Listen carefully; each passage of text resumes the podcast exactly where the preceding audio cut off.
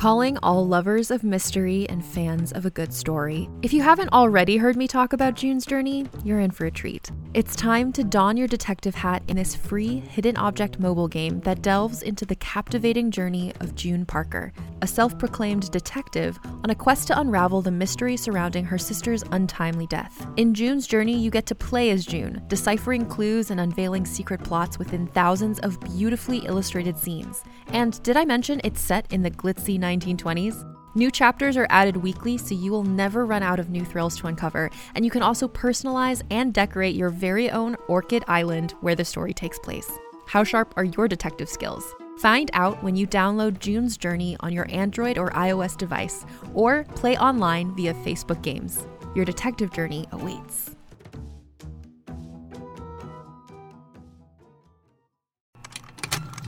Contained herein are the heresies of Radolf Burntwine, erstwhile monk turned traveling medical investigator.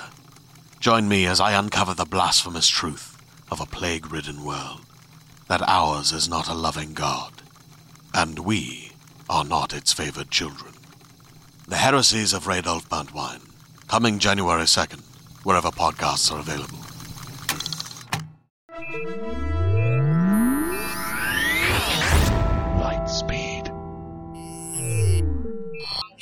Hello there, and welcome to the Lightspeed Magazine Story Podcast. I'm your host, Jack Kincaid. The story we have for you this week is by the author Adam Troy Castro. I was first introduced to his fiction through his short story RVs. That was published in the August of 2010 issue. If you haven't read it, you totally should. It was later praised by Harlan Ellison. I was exposed to the story much earlier when Lightspeed Magazine was still in the womb. I think uh, November or December of 2009, toward the end of that year. There was a lot of brainstorming going on about the audio component of the magazine, and at one point I was even going to produce stories. I remember reading RVs and saying, Wow, this is genius. I need to read it again. I'd even recorded a good chunk of narration for it. It's in a file that's probably still bouncing in the bowels of my hard drive somewhere. I always kicked myself for not producing at least that one. It generated that much enthusiasm. Anyway, the story that we have for you this week by Adam Troy Castro is titled My Wife Hates Time Travel. The story is read for you by Rajan Khanna. Adam Troy Castro's books include Emissaries from the Dead, winner of the Philip K. Dick Award, and The Third Claw of God, both of which feature his profoundly damaged far future murder investigator, Andrea Court. His latest books are a series of middle school novels about the adventures of a strange young boy called Gustav Gloom, the first of which is Gustav Gloom and the People Taker, which came out from Grosset and Dunlap in August of 2012. His short fiction has been nominated for six Nebulas, two Hugos, and three Stokers. Adam Troy, who describes the odd hyphen between his first and middle names as a typo from his college newspaper that was just annoying enough to embrace with gusto, lives in Miami with his wife Judy, who really does hate time travel, and a population of insane cats that includes Harley Quinn, Uma Thurman, and Mia Farrow. Well, that about does it for this week's intro. So without further ado, let's make the jump to Lightspeed.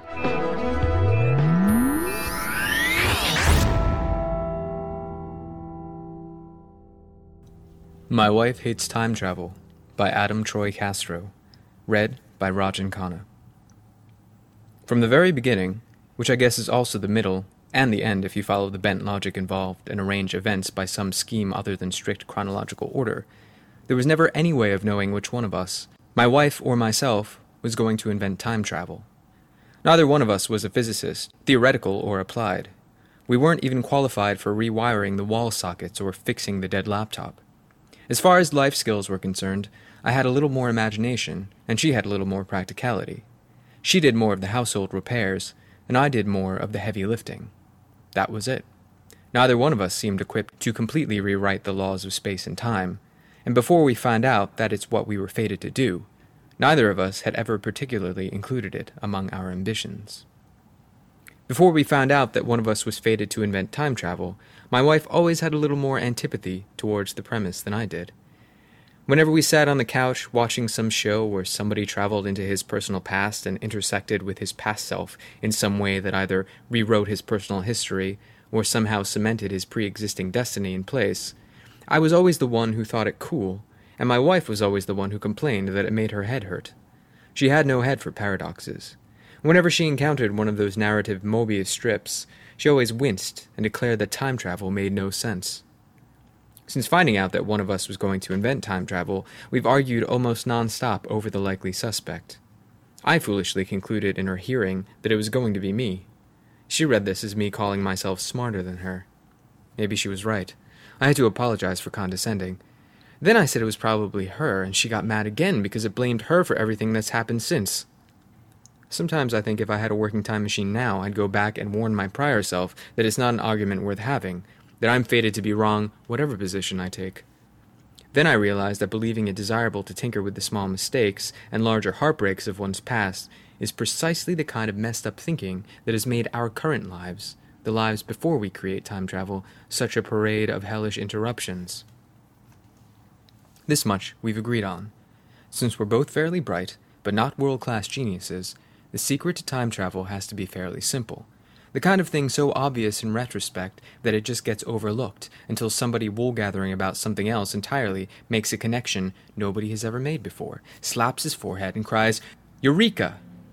That could turn out to be either one of us. We're not brilliant, but we're both Eureka prone. Maybe in some versions of the future it was her, and in other versions it was me, and in still other versions it was both of us collaborating. Maybe on one of those long drives where there's nothing but us and the highway, heading toward my in laws or hers. It all seemed to depend upon where we were or what we were doing when we invented time travel. But some of the future versions of ourselves who came back to us gave the impression that they were hiding the invention from the other. They certainly each did whatever they could to keep the other one in line. There was one version of my wife, hailing from about twenty years in the future, who popped in all shimmering the way they do, while the current version of my wife was home alone and on her hands and knees looking for an earring that had come loose and bounced somewhere she couldn't find it. The future version of my wife told my current one that in her timeline it had been considered lost for seven months and only found by accident much later. The trick, the future version of my wife said, was that it hadn't skittered underneath anything, as my current wife believed, but had unpredictably bounced in another direction entirely and neatly hooked itself on the wire framework of a statuette in the corner. It was the kind of hiding place a small inanimate object like an earring could not have found for itself unless it had been deliberately trying. The only way the current version of my wife ever would have found it, had the future version of her not interfered, would have been to dust the statue for the fortieth time since the incident, and for the very first time ever, register the telltale clink. None of this would have been even worth mentioning had I not walked in the door at that moment, seen the two versions of my wife together, and said hello to both of them, at which point the one from the future cried out in sudden fear and disappeared. We had no idea why that future version of my wife would be afraid of me and her little cry was a sore subject between the current version of my wife and myself, until a version of me from some future where men wear an entire ring of differently patterned cloth ties, hanging from both the front and back of their collars, showed up after dinner to say we shouldn't worry about the reasons, because a further future version of me had intervened and talked the offending future me out of doing whatever horrible thing he had done.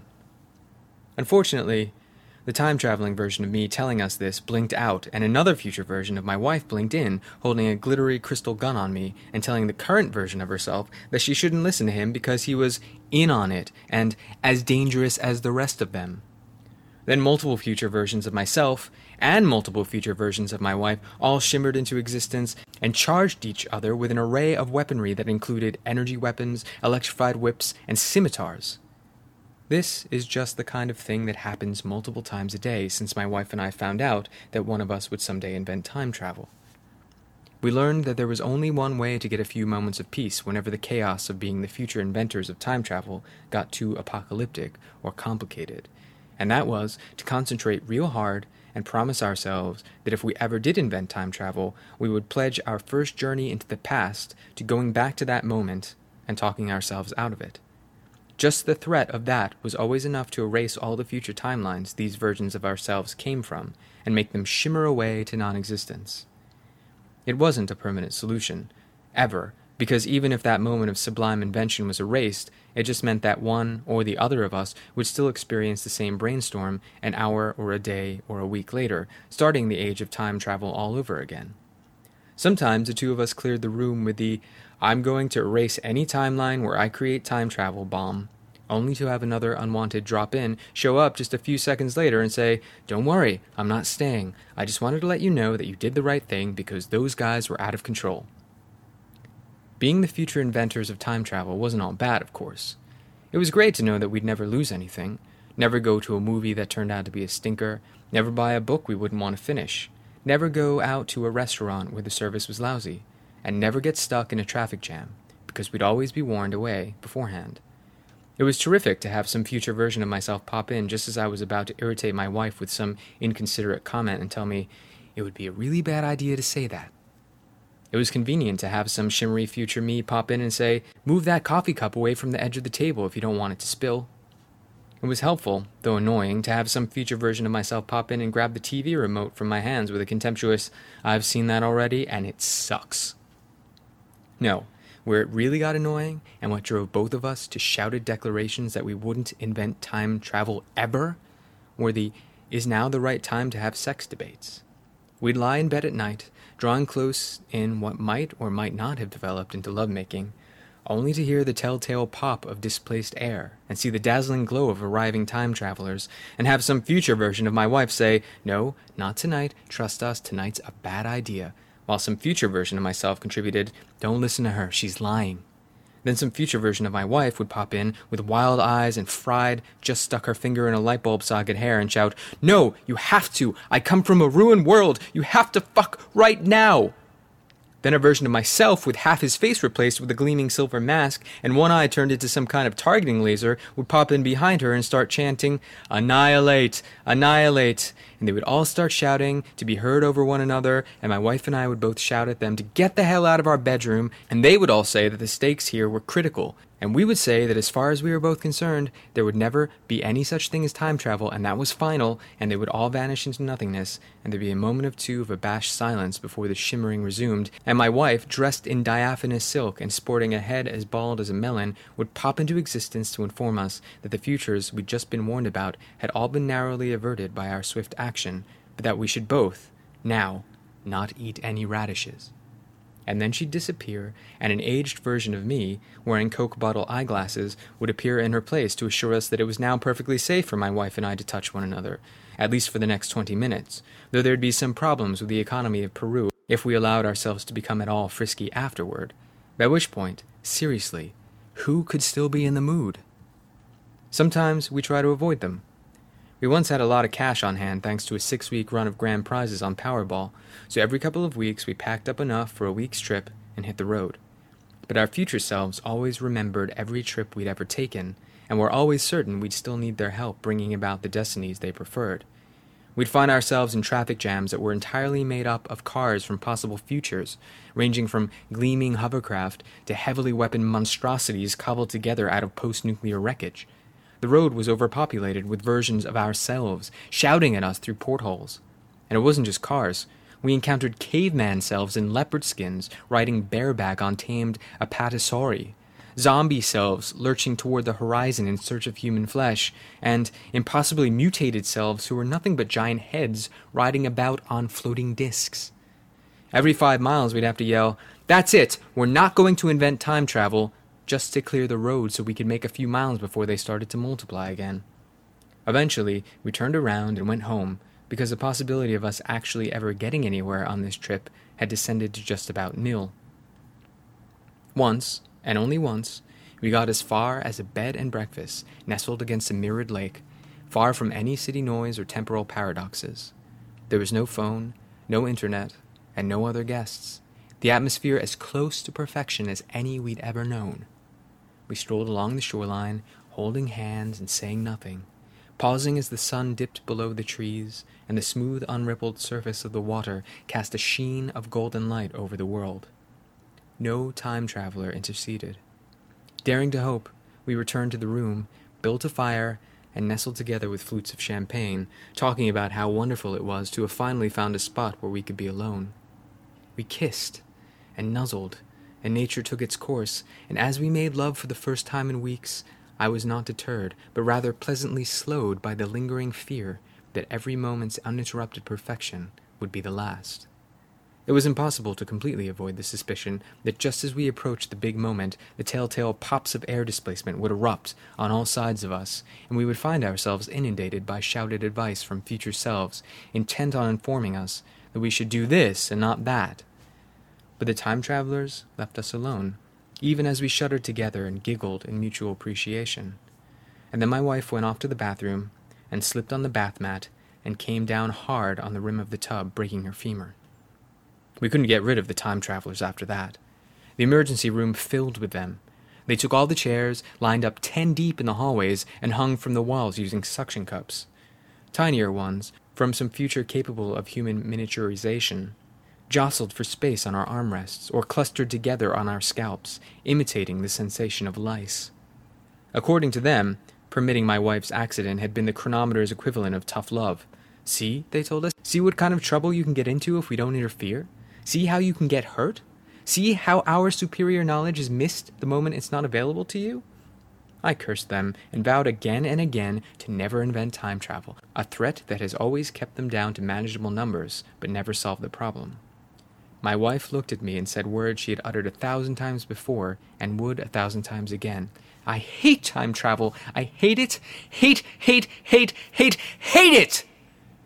That night, I walked out of the hospital and stood under the stars and addressed the infinite number of future selves who were no doubt listening from their bunkers or their pods or habitats.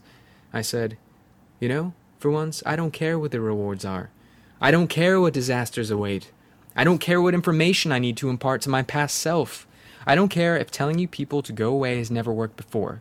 This time, I mean it more than I ever meant anything before. Even more than I meant telling my wife I loved her or asking her to marry me or anything like that. This is still the life that I choose, and the very point of life is living it day by day, encountering every new chapter as it's written. If that means some terrible catastrophe takes me by surprise tomorrow, so be it. If that means we miss yet another lottery win, or fail to move away from the East Coast just before the big tsunami, then so be it. Then so be that. You're making life not worth living. If you have any respect for us, which is another way of saying any respect for yourselves, then for God's sake, please, please, please either don't invent time travel, or go visit Shakespeare, or play golf with trilobites, or watch the earth fall into the sun and leave us the fuck alone. Even as I spoke the words, I really didn't expect that to be the end of it. But a cold, empty wind blew across the parking lot, and I found myself looking up, in awe and terror, at a universe folding in on itself. I had read a story once, not a time travel story, that ended with the stars blinking out even as the narrator watched, and this was like that, except worse. It wasn't just the stars going out, but the very idea of the stars going out, not just the actual physical entities being reduced to nothing, but the physics that rendered them possible as well. I looked down at my hand, and it had become like a two dimensional drawing of a hand from some anatomy textbook, the cross hatching that gave it the illusion of depth disappearing even as I watched. Distant buildings became block drawings, and the horizon became a straight line, its ends contracting as they raced toward a single point in the middle.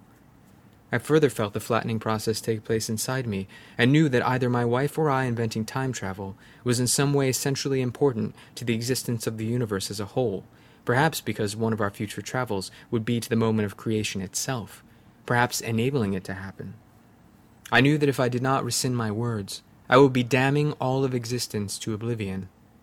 And I must confess that, for a few seconds, as the universe packed itself away like an unwanted toy, I considered all the problems this would solve and was sorely tempted to let it happen. But then sanity prevailed, and I sighed and said, Oh, all right. Invent time travel for all I care. And until we do invent it, feel free to visit us any time you want. I welcome your input. The result was as dramatic as it might have been if I'd said, Let there be light. The universe unfolded itself again with an audible boing and several additional colors. You only think orange has been around all your life. It hasn't been. Why would there be a color that doesn't rhyme with anything? There wasn't. There just is now. Australia's new, too. I don't know what my wife and I might have done at some point in prehistory to make Australia happen, but it has, and now we all have to live with it. Right now, my wife has gone out on an errand. The same errand she has been stopped from carrying out for five days by various dire warnings from future epochs. I stand on the roof and follow the progress of her journey across town from the various mutations I detect in the skyline. The two story buildings that suddenly expand by 50 stories, the skyscrapers that suddenly become smoking craters, the mushroom clouds that threaten to blow the entire city away but that disappear only to be replaced by gleaming metallic spires. My wife is out there, somewhere, in all of that, her appearance changing constantly as time traveling versions of herself alter her past decisions to make her blonde, brunette, purple haired, tattooed, tan to lizard texture, anorexic, obese, hooded, naked, paraplegic, gymnastic, sumo, thin lipped, Botox, dressed in rags, dressed in furs, happy, sad, angry, fed up, borderline insane, followed by a thousand cats, or attended by her own robot butler.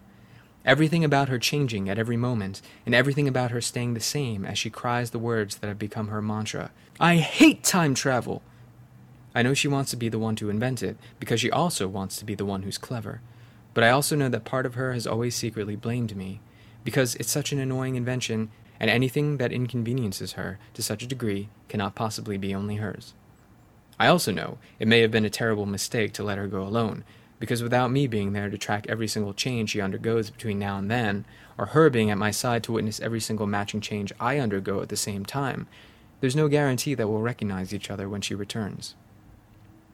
I only know this, and perhaps, at long last, this is the point. In all her incarnations, my wife hates time travel. In most of her incarnations, she loves me. In all of my incarnations, I love her.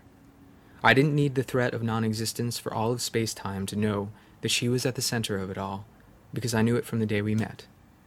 Even if we were only blessed with one timeline, and no ability to change it, and no guarantee of a far stranger future, she would still be capable of surprising me, still capable of dazzling me with her infinite variety. She is the one who carries me from one day to the next, and provides both with a point. I would never have the nerve to speak these words to her out loud, because she hates time travel so much and would not appreciate the comparison, but she is my time machine, the vehicle which has carried me from bland and empty past to rich and delightful future. I cannot take credit for inventing her, but I bless the mysterious forces that have.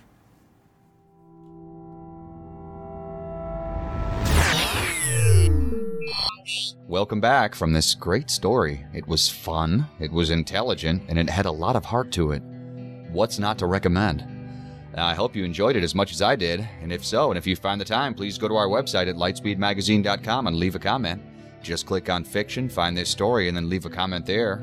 Or if you'd like to help spread the word, go to iTunes, find the Lightspeed Magazine Story Podcast, and leave a review or rating there. And if you haven't already subscribed to Lightspeed Magazine, please take a moment to consider it and check out our many options at lightspeedmagazine.com slash subscribe. There's also other ways you can be notified of new Lightspeed content. You can subscribe to our free monthly newsletter RSS feed. You can follow us on Twitter, like our fan page on Facebook, or you can add us to your circles on Google+. If you visit lightspeedmagazine.com and click on this month's editorial, you'll find links to all of our social media pages. Oh, I say that boilerplate information in my sleep sometimes, I bet. Thanks for listening. That's all for now. Cheers from all of us at Lightspeed Magazine.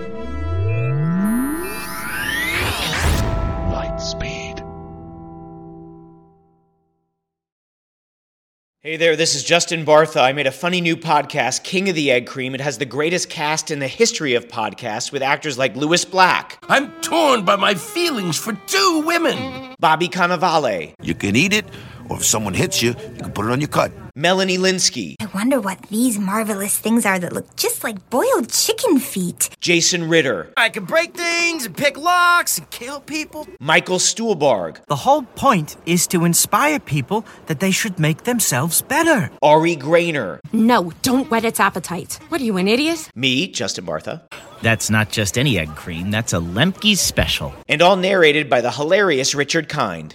This is the story of Harry Dalowitz and how he rose from nothing to become New York's King of the Egg Cream.